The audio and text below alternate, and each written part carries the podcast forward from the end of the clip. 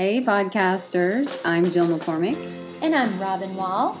and this is A Frayed Knot episode number 21, which is interesting because our guest today just turned 21. That's right, 21's the magic number today. And you all, this special guest is so near and dear to my heart. This is my daughter, Emily Wall. And she is sharing her story with us today and sharing a conversation of hope and encouragement, particularly for college students. So it's a great conversation for anyone to listen to. But our focus today, we're thinking of those college students that are just setting out, and we would love to encourage their beginning of their college journey. There's going to be something for everyone, though. She also talks a lot about discipleship and mentoring, which are her passions, and what it's like to, to go through different kinds of transitions. And one of the things that was really impacting for me in our conversation was Emily's definition of discipleship, which she learned from the girl who mentored her freshman year. And that is that it is just living life on life. It's not someone who's got everything figured out, it's just someone who's walking one step ahead of you. I think that's a beautiful picture of what God wants us to be involved in in our own Christian walks. That we have someone ahead of us helping us, and we're helping someone one step behind. So, um, as we start listening, we just hope you enjoy this conversation with Emily Wall on A Frayed Knot. Hi, Emily. Welcome to A Frayed Knot. Hey, thank you. Thanks for coming. And it's really an honor to have, since you're my daughter, I'm really grateful that you're being willing to come and be on your mom's podcast. Thanks a lot. oh, I'm excited. I've gotten to listen to quite a few of the episodes, so it's fun to be on the microphone this time instead. Great. All our poor family gets drug into our stuff. and we hope that the people that are listening to this, this is a great episode for you to not only listen to yourself, but also to find the college students in your life that your friends or family members or their kids going off to college. This is um, hopefully going to be something that this conversation will bless and encourage and help them as they're getting ready for college right now. So, Emily, why don't we start with you telling us a little bit about yourself and let our listeners know who you are, what makes you tick? All right. Well, um, I am a rising senior at OBU this year. And Go with Crip. I'm just kidding. I can't. I, mean, I can. Thing. People that don't know what we're talking about, that's the really fun OBU, kind of like the callback that everybody knows. That but it's really long. Do it. Oh, okay. Do it. Can you do it fast? Do it fast. Correct, correct, correct, to tap. Oh, oh, wrinkling to high times, time to go, go, chink to whack, chink to leak, chill clock victory. Oh, oh, choo choo choo can, rag, take a milk, man, let it rip, let it rip, sing and take a turn, with sit, bang, over you. That was not in the plan, but that was fun. Only went there one year and I still know it. it's memorable, that's for sure. okay, so you're saying, and, and you just had a birthday. I right? did. I'm 21, so that's new and exciting. Um, but I'm a rising senior, and I'm a, a secondary English ed major with a English Spanish minor. Oh yeah, so all the literature, all the books, writing, all that kind of stuff. That's up my alley for sure. Math is not, so I'm glad I don't have to do that mm-hmm. anymore. and your Spanish minor, that's probably a lot of fun for you to get to use in your daily life as soon as you, any chance you have to speak Spanish to people, right? Oh, yes. I look for every chance I can speak Spanish. Um, I have friends on campus that I'll talk to sometimes in Spanish, and if I go to a Mexican restaurant, I always try to find the Spanish waiter. And um, and you just got home from a place you got to speak Spanish. Yes, yes, I just got back from Colombia yesterday, actually. So I'm really passionate about international ministry and doing things with people from other countries, and I speak Spanish, so Spanish is where I tend to land um, when it comes to going to certain areas of the world. So I've been to Spain, I've been to Colombia, I've been to Mexico, Guatemala, mm-hmm. Nicaragua. Um, and I'm really passionate about going there and using Spanish. So if you don't know a language or if you're interested in learning one, I highly recommend Spanish. awesome. So what are you planning to do with those? Like, what are you? What does it look like for you after this year? After this mm-hmm. year, I mean, it's that's the scary question that I'm coming mm-hmm. up. Here comes the cliff. Yeah, I'm coming to the edge of the mountain, and yes. now I need to decide. Um, but I would like to start teaching when I graduate at a high school. I'd love to be a high school English teacher. Um, and then if I'm able to teach lower level Spanish, I would really enjoy that. But I also am not a native speaker, and I know that native speakers tend to be better Spanish teachers than non-native. But it sure would be fun. Um, so I'm planning to teach uh, when I graduate. That sounds Cool. wonderful. And I think, I mean, Jill and I are both educators, and Jill's also a counselor now, and has she's had different roles in the school system. But we both think that you're going to do great in the school system. You're going to make a big difference for kids, and I love thinking about all the lives that you're going to touch in the classroom someday. Mm-hmm. Thank you. It's exciting. I'm hopeful to do that. So So I was was wondering if you would start our interview today with the move to Owasso, Oklahoma, when you were just an incoming freshman, and how did that feel for your life? That was in 2012, and just talk about maybe some things that, that God taught you in your life at that time. Yeah, so that was a really interesting time of transition for me um, because I was the oldest child at the time, and well, actually at the time, always Still. have been. Um, but I was in eighth grade, and my parents trusted me to tell me that they were thinking about moving and in the process of praying about moving to a new church. And I knew that for a year, and I wasn't able to tell anyone. And so I couldn't tell any friends, I couldn't tell any church members, especially because that would get out and people would know we were leaving, and it wasn't for sure. And so I just had to hold that in my heart, and it really influenced how I saw people and my friends because every time I would go to a church event or a friend's birthday party, in my head would be ringing, This might be the last time. This might be the last time. But the Lord used that so much because I started to see people as more um, more important and it wasn't about if people remembered me and it wasn't about how people saw Emily Wall. It was it was important if they knew Jesus and that if I when I left that they remembered that I loved Jesus. And it didn't matter if it was just she did choir or she was involved in band or because I was in middle school thank goodness. I'm not playing the oboe anymore but um, it was more of an eternal purpose that mattered and that shaped a lot how I saw my identity. And that summer my eighth grade summer I gave my heart to ministry and I didn't know what that would look like um, but I saw the importance of sharing the gospel and the importance of living a gospel centered life for the first time in a fresh way. And that was when my faith really began to come become my own um, as far as how I lived outside of my house. So, which comes in important in the story later. So, Let's do. I mean, just keep on telling us from that point in your life. Walk us through what happened for you as you were growing from then from then on. well, I had a lot of identity issues. I really struggled to be confident in myself. I was really insecure, um, and that was a a battle that I really wrestled with, especially in middle school. Which middle school is Mhm. just hard for That's everybody. just what middle school It is. is. It is. But it started for me in elementary school, and it was a part of why I accepted Christ when I was really little. And so, then as I got into high school and started to be involved in things and wanted to live a gospel centered life, it took me understanding that my identity was founded in Jesus and not in anything outside of that. And, and living in that identity is what has given me the confidence to walk in the paths that God has given me. And by doing things that are leadership positions and being a, a world changer and living a life that that impacts people, and that's what I pray that I get to do. Um, and so this summer, actually, um, the Lord has given me some confirmation on what that call to ministry looks like. For a long time, I thought it meant that I would live in a jungle somewhere and be a missionary. And I've, I've you would tell me, Mom, you're going to need your passport to come visit me. And I Mm-hmm. would gulp and, and whisper a prayer about trusting trusting Jesus. And yeah, So people that are afraid to be called into missions because they're going to have to go to Africa, you were excited about that. oh, I was ready. I was so ready. Um, and as I've gotten older, the Lord has changed my heart. Not that I care about that any less, but I I want to be an equiper.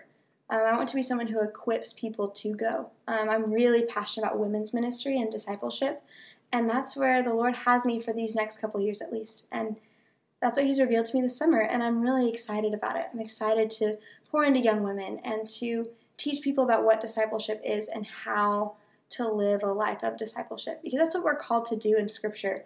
And Mhm. often in our modern church, we just preach the evangelism train. Like we just talk about Right. evangelism and sharing the gospel to lost people, which is so important. But if we just use evangelism, it's like we're paddling one side of the canoe and we're going in a circle. And the church doesn't go anywhere without discipleship. So, discipleship, for listeners who might not know, is walking life on life with people and teaching them what it means to follow Jesus. Um, and it's not like a book you can buy, it's not necessarily a curriculum to go through, but it's just learning through example and walking with someone through the hills and the valleys of their lives. Right. And I'm really passionate about that. It's pretty fun to see the passion in your eyes and to see you as my child, who is now a woman, seeing that, that God's put that in you. I see that. I praise the Lord for that. It's a pretty beautiful thing, I have to say. um, Thank you. And evangelism is just step one. I mean, that's the first step. yeah. and then yeah. we have to go beyond that and go deeper than that. So decide that's where discipleship comes in. Exactly, exactly. Because if someone accepts Christ and wants to follow Jesus and they say yes, they have the Holy Spirit. And that's great. And the Holy Spirit is enough. But also, they don't know what to do with that. And we have Right. to learn how to listen to the Holy Spirit. It's something that we grow in. It's edifying and learning how to love Jesus and learning how to trust Him and read Scripture and all those spiritual disciplines that are so important to really tapping into the character of who God is.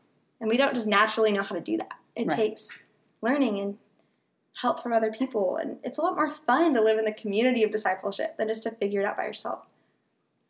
I was wondering when you were a freshman in college, did anybody kind of take you under their wing and walk with you in discipleship? Is this how you started learning about it?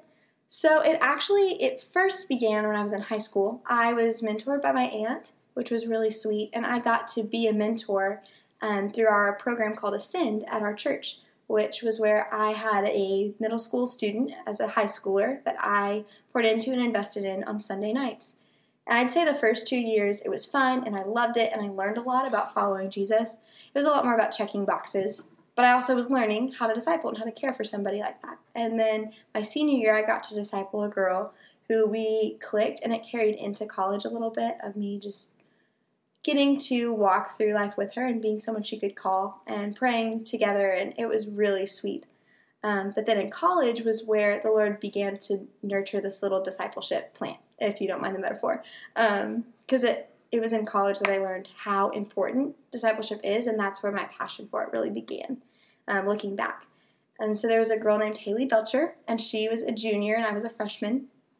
So Haley and I played on the same flag football team my freshman year. I was invited by a couple older girls, and I thought, well, why not? I'm just gonna go for it. Um, and so we became friends, and I just saw her around campus and got to have some conversations with her. And then she reached out to me and asked if I was interested in being discipled.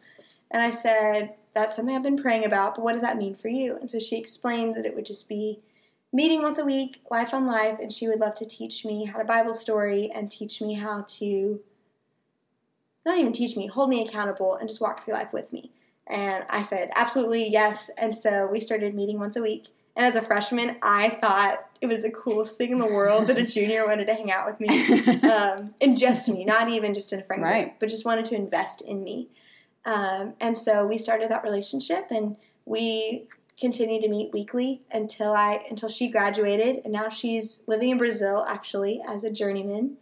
Um, and so the journeyman is an IMB program where college students, or it doesn't even have to be a college student, a young person can go and spend two years in a country working and serving with with missionaries who are in a place already serving, and so they're like backup, like come and learn how to be a missionary and what that looks like.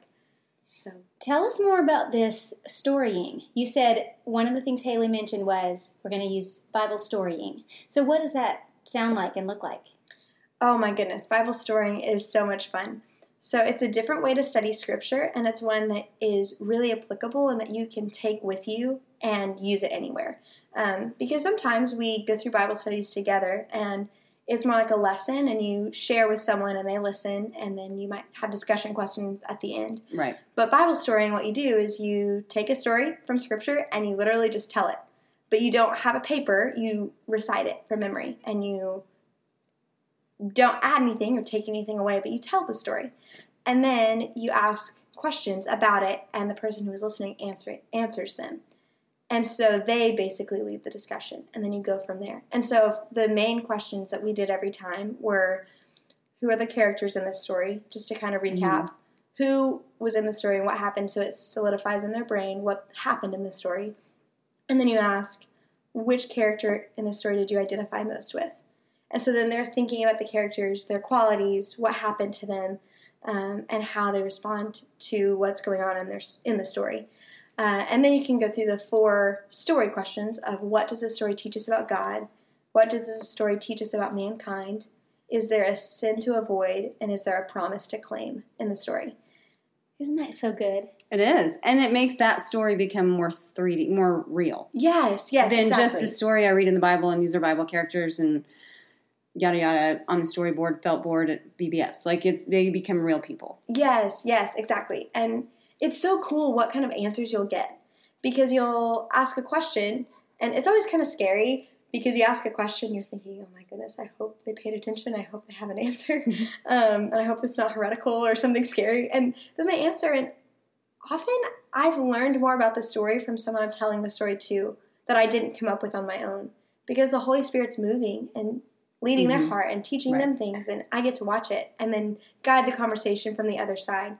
Um, and so, stories that are really easy to use. Luke 7 is my favorite. Luke 7 and 8 has so many stories like um, the sinful woman at Simon's house and um, the woman who had been bleeding for um, Years and years. 12 years, I think. And um, yeah, it's just a really powerful method. And then you can share a story in any situation. So if you know the story of Joseph, Mhm. you're able to share that story with someone who's a refugee or who has been abandoned or is hurting in a difficult situation. You can share that story and allow the Holy Spirit to teach them that God is still present and God has a plan and He has not forgotten them and those kinds of things. And it's really cool. That's great. Yeah, it is. There's a really cool podcast too called The Bible Binge.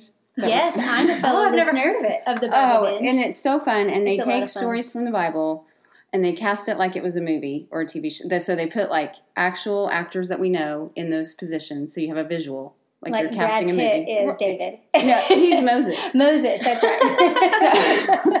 I love that. and then they go through it and they kind of bring up like some of these stories like we don't really think about some of this stuff is crazy like you go that happened that's they did that that's weird and then they kind of talk about it and then they talk about like what so so what who cares is the application kind of a thing and Yeah. who's the mvp of the story so it's kind of that same thing I love that. Yeah, it's fun.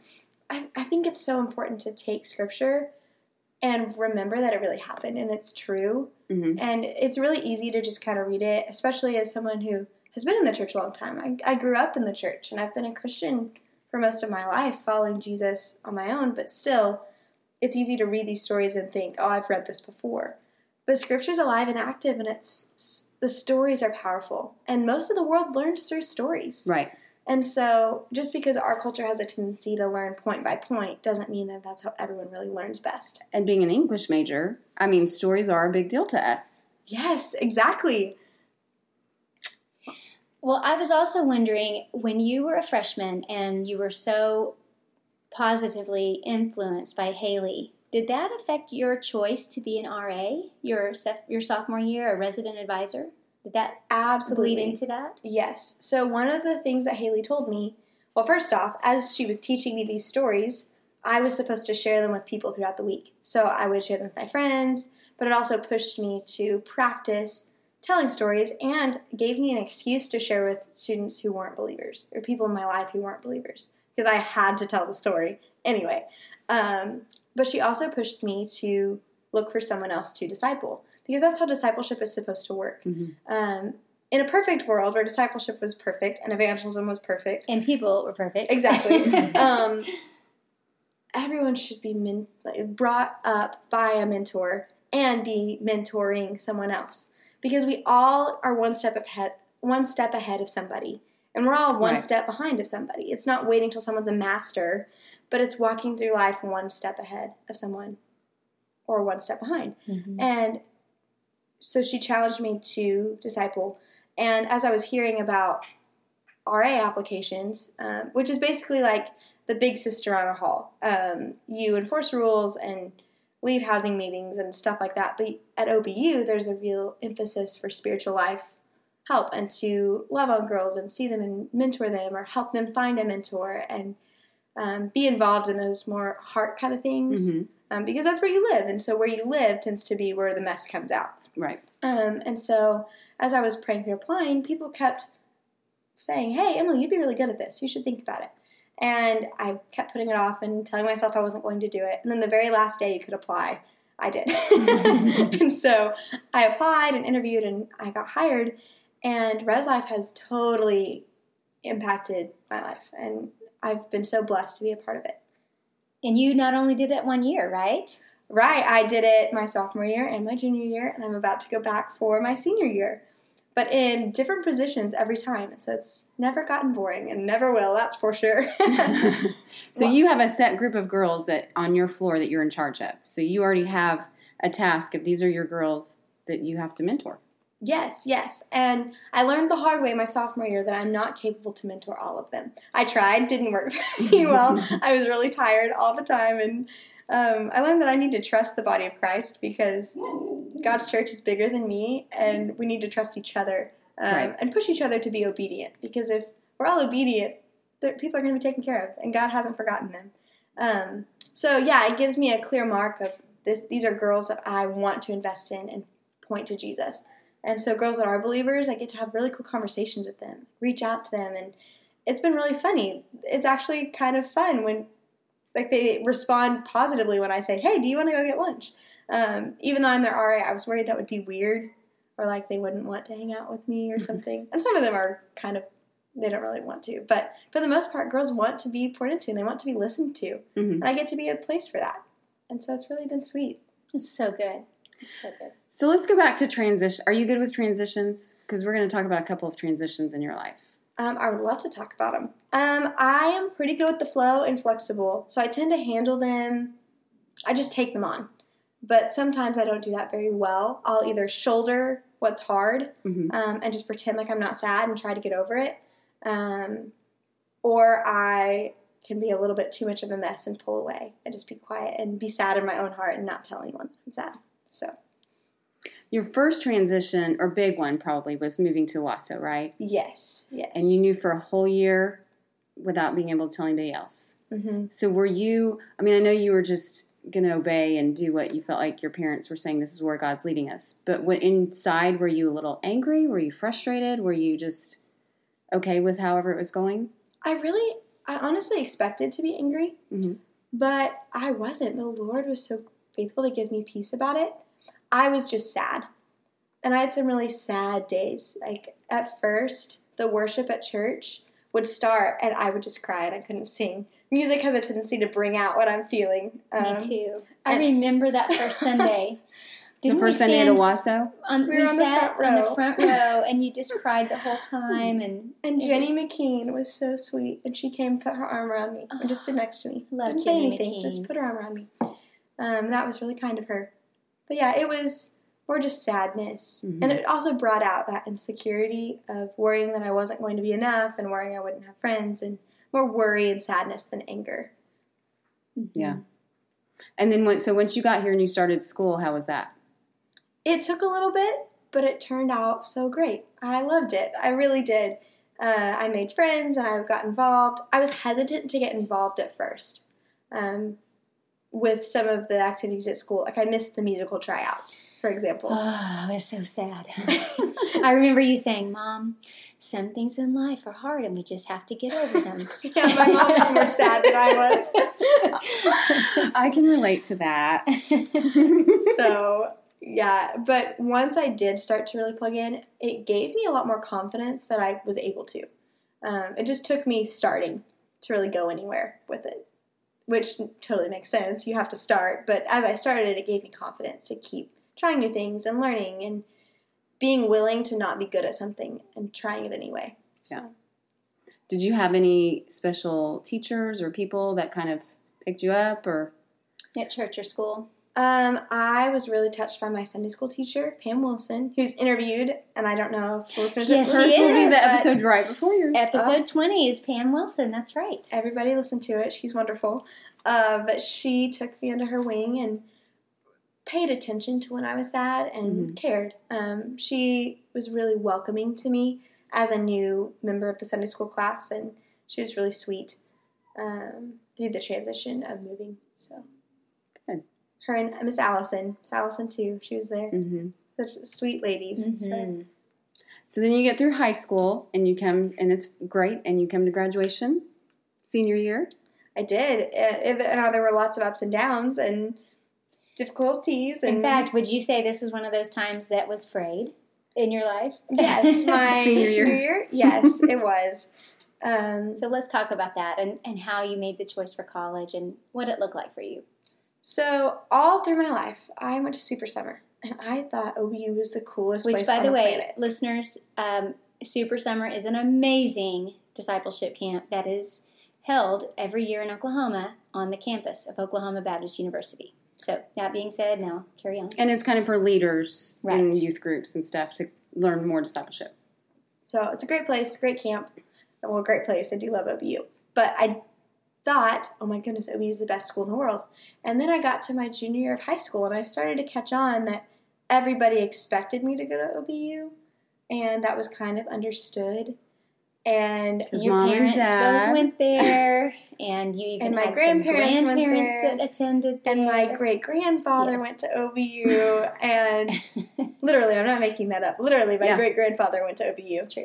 and I realized that there were other places in the world.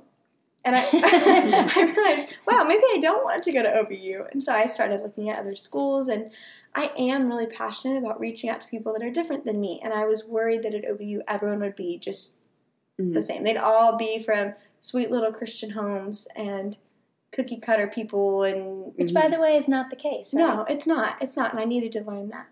Um, But you even thought big schools. You thought, look at the, the large state schools Mhm. and even U of A and not staying in state. And Yeah, I liked U of A and OU especially. Mhm. Um, but OBU was the only school that gave me a scholarship my senior year. I mean, I got little scholarships, but it was the only one that was significant enough for me to be able to go to school um, and not drown in student loans. Mhm. And so when I got that letter, I knew that that was the Lord's answer, and I I felt the Holy Spirit speak in my heart and tell me this was where I was supposed to go. And I was really mad about it.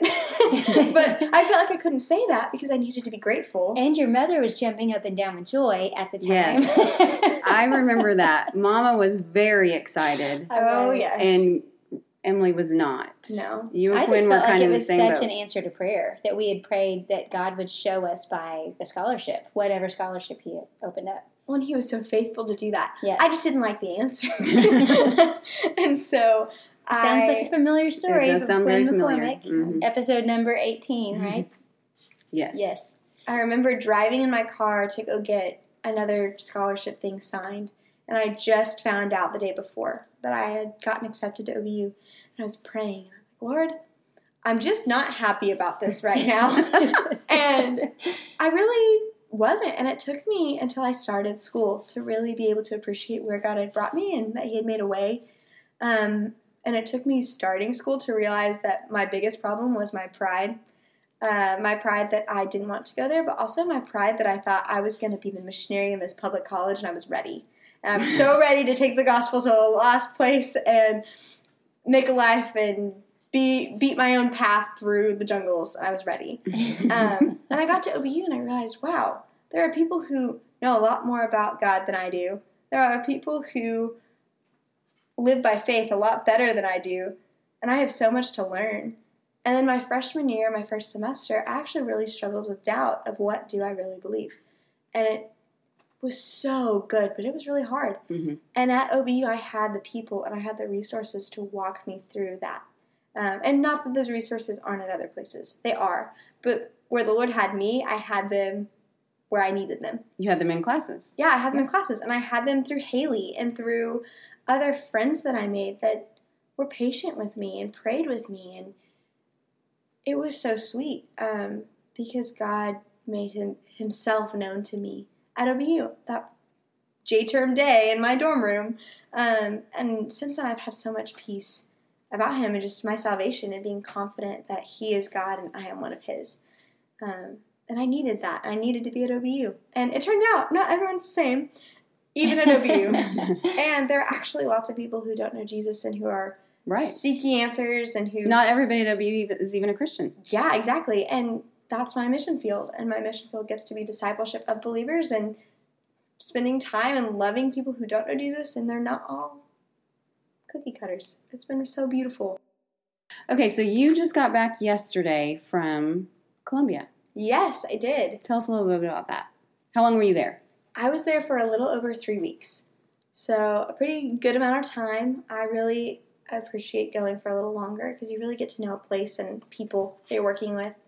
Um, and I went with a group from OBU, which was really cool. Um, our team met all semester, so we knew each other. We knew each other fairly well, and then we got to go serve together, which was really cool.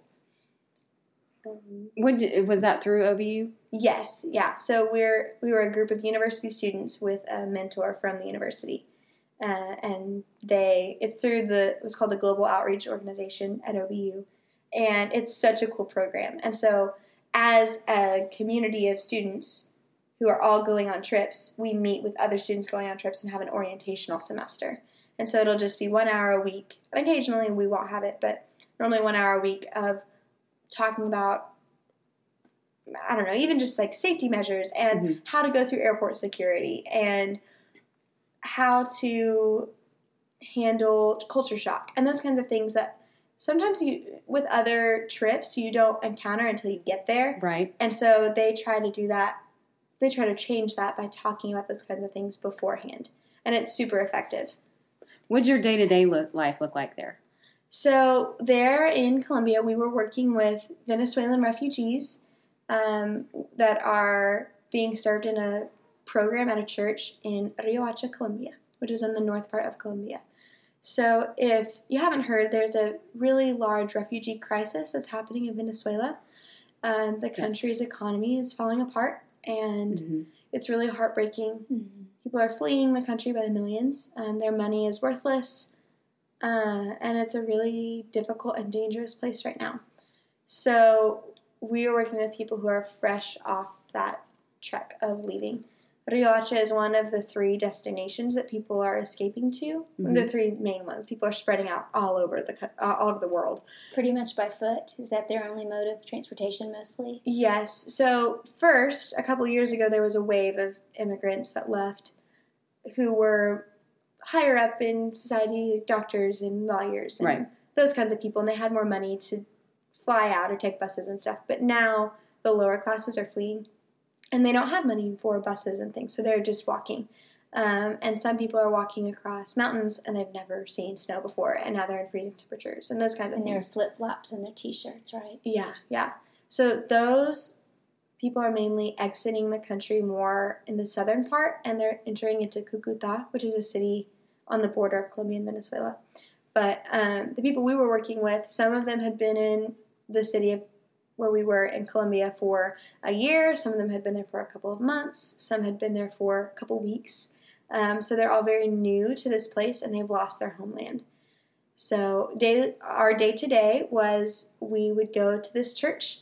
Uh, we had to be there at around 7 a.m. and kids would start getting there. And then there was a little sermon time where the pastor would share the gospel or share a Bible story with the kids at 8 a.m. And then they would all have breakfast. And so breakfast and lunch are provided for these Venezuelan children. Um, and also education is provided for them through this program because Venezuelan immigrants, if they don't have the right papers, they can't go into the schools. And so many of these children haven't had education for a couple of years, um, or at least a couple of months. And so they're getting. It's another part of loss. yes, yes, and it perpetuates problems because if they can't read, then that they have a hard time getting a job. And those And sometimes they're separated from their families, right? Like it might just be a dad there, or it might be a mom and her kids there, yes, but not the whole family at one time. Right. And so we saw a lot of that. A lot of children without dads that would we talk about their families and they would say, My dad's still in Venezuela or my dad is in Ecuador. Um, and so they aren't even just apart, they're worlds apart. Right. And it's really sad. Um, some of their families have been broken apart through death or through violence, also, which is really difficult. Um, some people have been imprisoned without reason um, and they're separated from their families and they just can't. Quinn and I went there on mission several years ago to Venezuela before it was shut down.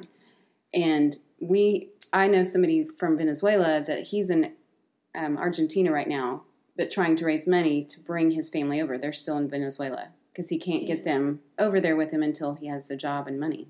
Yeah, that's really a common thing. Uh, and it's What a scary, hard time. yeah, it's so hard to understand because it's, it's not something they've done to themselves.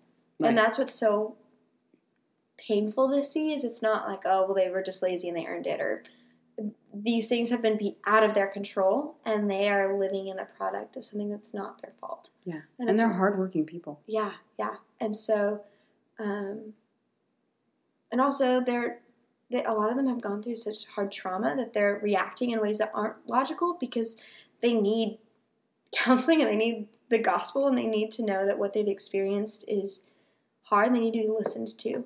Um, and so we were able to take some trauma healing training and share that with the church and with some of the parents of the Venezuelan children, which was so powerful. Um, and we're praying that God would use that because God cares about their trauma. It's not wasted tears. Right. It's God's not just in America. no, He's Oh, everywhere. That's right. And that was something that God showed me on this trip because there was one day that I was translating the story of Jesus feeds the 5,000. And our little saying for the day was Jesus has the power to meet our needs. And as I read that story in the, in the morning, I was praying and thinking, Lord, how can I tell these kids that you're going to meet their needs when they've been starving? Um, the children we were working with were all smaller than they were supposed to be. They're all malnourished. Some of their hair is falling out because they've been so malnourished, and it's just really hard to see. Um, and I really wrestled with that. And the Holy Spirit said, Emily, I'm not meeting their needs how you want me to meet their needs, but they're being fed today and they're alive. And I was like, wow, Lord, you see them Mm-hmm. and you're still good. And you're making your appeal to them through this little church that's so tiny in Riohacha because they're able to come and be fed and have an education and hear that Jesus loves them. And the Lord's been showing me that He is still good, even when it doesn't look like situations are good. He's still in the middle of it. And though I would never say, wow, it's such a good thing this refugee crisis is happening, hmm people are coming to faith in Christ. And I've heard that the missionaries that we're working with have said that Venezuelans have never been more open to the gospel and that churches are being planted like crazy. Because people that are leaving Venezuela, their attendance in those churches has reached the numbers that they were before people left. And so Venezuelans that are still in the country are coming to faith in Christ and filling the churches where people have left spaces. Wow. And people who were in Venezuela who were leaders are now leaving and starting churches in Colombia. And so people are responding and hearing the word of God hmm in ways that they wouldn't have if nothing would have happened. What is the religion normally in the area you were? Is it Catholic or? Well, that's a hard question because in the area we were was with Colombians, but we were primarily focused on Venezuelans. Mhm. Um, so I'd say typically it's like a Catholic and evangelical mix. Um, but there's a lot of just apathetic. Yeah, I'm a, I'm a Christian, kind of like there is here to Mhm. an extent. So that's a typical religion. But it really tenders my heart to hear about the suffering, and I agree with what you said that it it is difficult, so difficult, but that it's there's a strange kind of beauty in how God uses suffering to draw people to Himself and to meet their needs and to open their eyes to the gospel. So I I don't understand. I don't understand why so much pain and suffering and and it's still happening. Like right this moment today, those Venezuelan children are still in that same little church. They're still there today. And and we wish we could do something right now today for them. And but God sees them Mhm. and God knows that they are his precious loved children. So we can trust that God's bigger than we ever will understand he is. So And so, one of the things that was so great about this trip is even though, yeah, we couldn't take the children home and we couldn't fix it, Right. um, we were able to encourage the people who are loving these children day in and day out. because we were able to go in for two weeks and do basically two weeks of VBS. And we were there a couple days before um, just to like experience it and go to the school and see what it was like. Um, if any listeners don't know what VBS stands for, it's Vacation Bible School, which is just taking them all kinds of things like crafts and games Yeah, and Bible yeah. stories and songs and activities, right? hmm And so um, typically they have a school day, but we were their summer vacation. So we were two weeks of fun and games and stories and dancing. We taught them some line dances. It was really fun. The cha cha slide's a lot harder if you don't understand English, though. I would say they were really Move to confused the left, Tom to the right. Yeah, that would be. because there's no pattern, and so they were really frustrated. but they caught on to the other dances much better. So the children are still there, but we got to encourage the people who are loving them still. Uh, and en- let them know that what they're doing is important and that God sees their work. It was a work of the Lord that we were able to go to this little program and help them because it was started by a woman who grew up in Colombia and is really passionate about children and helping take care of children and telling them the gospel. And so she has created her own foundation through donations and through government help. Mhm. And they provide the breakfast and lunch for the children every day, Monday through Friday. And and it's ages 3 through 11. And they also feed nursing mothers and pregnant mothers. Um, and What's the name of the program or the foundation that she founded? um, I I know it in Spanish. It's like the What is it in Spanish? El Fundación de Salvación de los Niños or something like that. So the Foundation for the Salvation of Children, something along those lines. And um, it's just in this local church, so it's really small. And we were supposed to go to a different city, and someone took a picture of what was happening at that program and sent it to a missionary that's with the IMB Mm-hmm. um, who's in Colombia right now. And there was a mix up with our trip. And there were actually two teams that were being told the same information for the same trip. And they didn't need two teams to go, they needed one. And so they asked our team to go to this other church and serve with this ministry that we didn't know existed until a couple months before we were supposed to leave. So And- obviously, God stepped in. God sent you Yeah. there. Yeah, and the pastor and Veldkis, the woman who founded this um, program, they said that it was an answer to their prayers because they'd been asking the Lord to send a team um, of encouragement, and we got to do that. That's amazing. It is amazing. And it was because of a picture great. someone sent. Wow. Wow. Doesn't it just give us a glimpse that, that God has this huge puzzle and we don't have a clue of how No. intricately He is putting it all together? Yeah, That one person's picture would would lead to the eventual sending of your team. That God knew that and He orchestrated it, and you got to be there for those children exactly as He intended. yeah, Wow. Yeah. We got to be the eight, the only eight people in all of the world who did what we did this summer. That's so cool. And it's Yes. just our God is so good with the details. It's mind blowing. I know. Especially because I'm really not, and so I'm really glad He is. well, if you were sitting with a college freshman right now and across from her and looking her in the eye, I would like for you to talk to that young lady and I would like for you to say, here's some important things. Here are some important things that I want to share with you. And it can be anything from dating to schoolwork to stress to friendships or what are some things that you would just like to tell a college freshman who's a rising freshman and and here they go Man, those are a lot of categories. well i don't really Okay. mean you have to do everything i just Oh, mean yeah, yeah, yeah. pick pick one and, and what would you like to say I would say be willing to try things that make you uncomfortable because it's often when we try new things that we learn the most. And it's so much more fun to try something new and laugh while you do it than to just do what you've always done um, and fall into the same routines because there are so many new things to try when you get to college. Like flag football yeah, like flag football. I was terrible, but I made some great friends and we laughed a lot. Um, yeah, so intramurals was something specifically that I tried when I got to college, and I had a blast. And I got to play soccer with a group of friends, and we almost won. Not because of me, but we almost won. and those are just really sweet memories. Um, I would also say don't wait for someone to reach out to you for discipleship to start. Um, So how would you tell somebody to go about looking for somebody if they if they don't have somebody that comes to them like Haley did with you? What should they do to go find the right person for discipleship?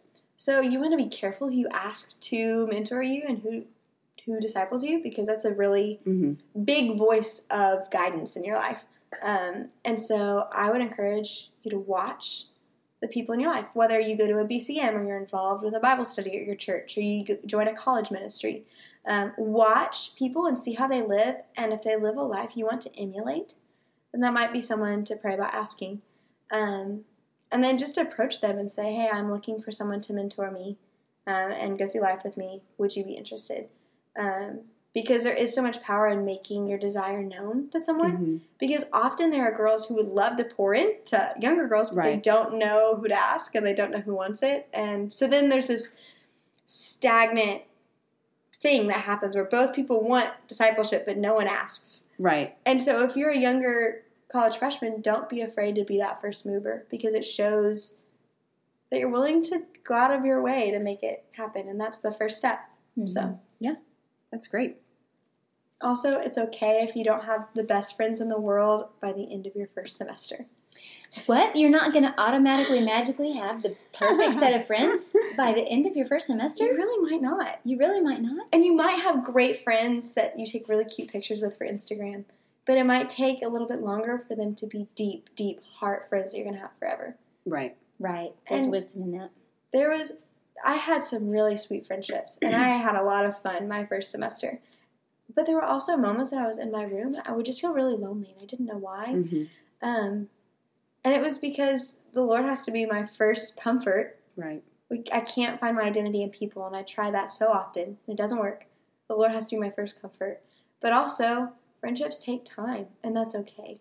And Quinn touched on that too. That I don't think people realize that starting out at a new place, you're going to have those moments of loneliness, even though there's thousands of people surrounding you. Yeah, That doesn't necessarily mean that you're not going to have times that you're lonely. I think that almost made me more lonely at times Mhm. because it's easy to play the comparison game and look around and see, well, everyone has their group of friends already, and everyone's clicking so well, and I just don't fit. And being lonely is normal. Yeah. I don't mean to sound doom and gloom, but it's normal. But It's just a everybody's normal- feeling it. Yeah, yeah. And sometimes when we're lonely, that's when we are the most attentive to what God is trying to tell us. Sometimes our loneliness is a good catalyst for drawing us closer to the Lord and letting us recognize our need for Jesus even more. And It's not a bad thing. And in those moments of loneliness, it takes initiative to step up because, it, especially in like a first year college kind of thing, Mhm. almost everyone feels lonely.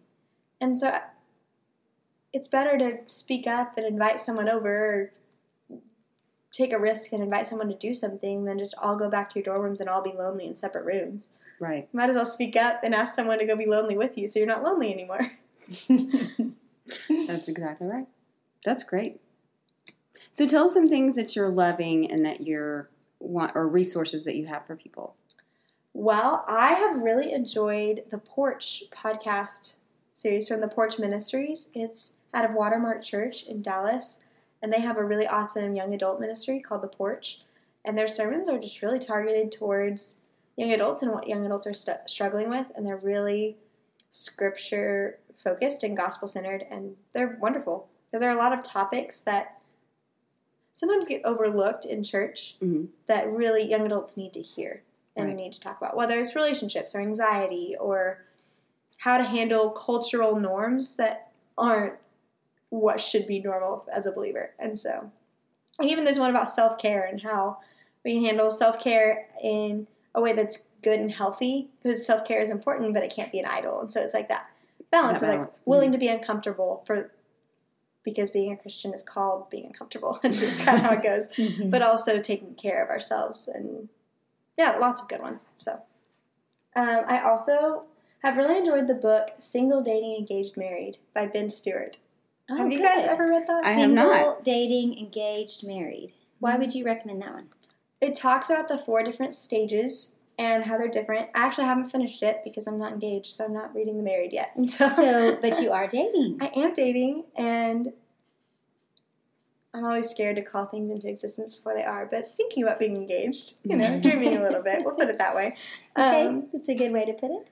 but it has some really good wisdom about embracing each stage that you're in and not wishing you were in the next one. Especially Oh, in this good. in the singleness section, it's really good because I think as someone who's dating, there's so much about singleness that can be really sweet and dating is really just an extension of singleness. If you're not your soul isn't committed to anyone yet. And it's still just you and the Lord and you're Mhm. getting to know people and it's a process. It's not a it's not a You haven't identity. into your covenant. Right, Yeah. right. It's just it's a process of figuring out who the Lord might be having you walk next to. So yeah, that's a great book. I also love the book Enemies of the Heart by Andy Stanley. So yeah, that book is about how we can change our heart from having these debtor and debt relationships to having healthy relationships that don't make anyone owe us anything and we don't owe anyone anything because Jesus paid for it all, so we don't Right. need to make these owing relationships. Mm-hmm. That's great. Emily, uh, we just are so thankful that you were willing to spend time with us today, having this great conversation on a Friday night. And you did such a great job sharing your story with us and offering encouragement. So thank you for this. Thank you, and I'm so proud of you, and I love you. Well, well, thanks for listening. I loved getting to share. Thank you. Well, we sure appreciate Emily coming and being a guest on a Friday night, and I am very thankful that she spent the time with us today. I love Emily's heart. I love her passion for people.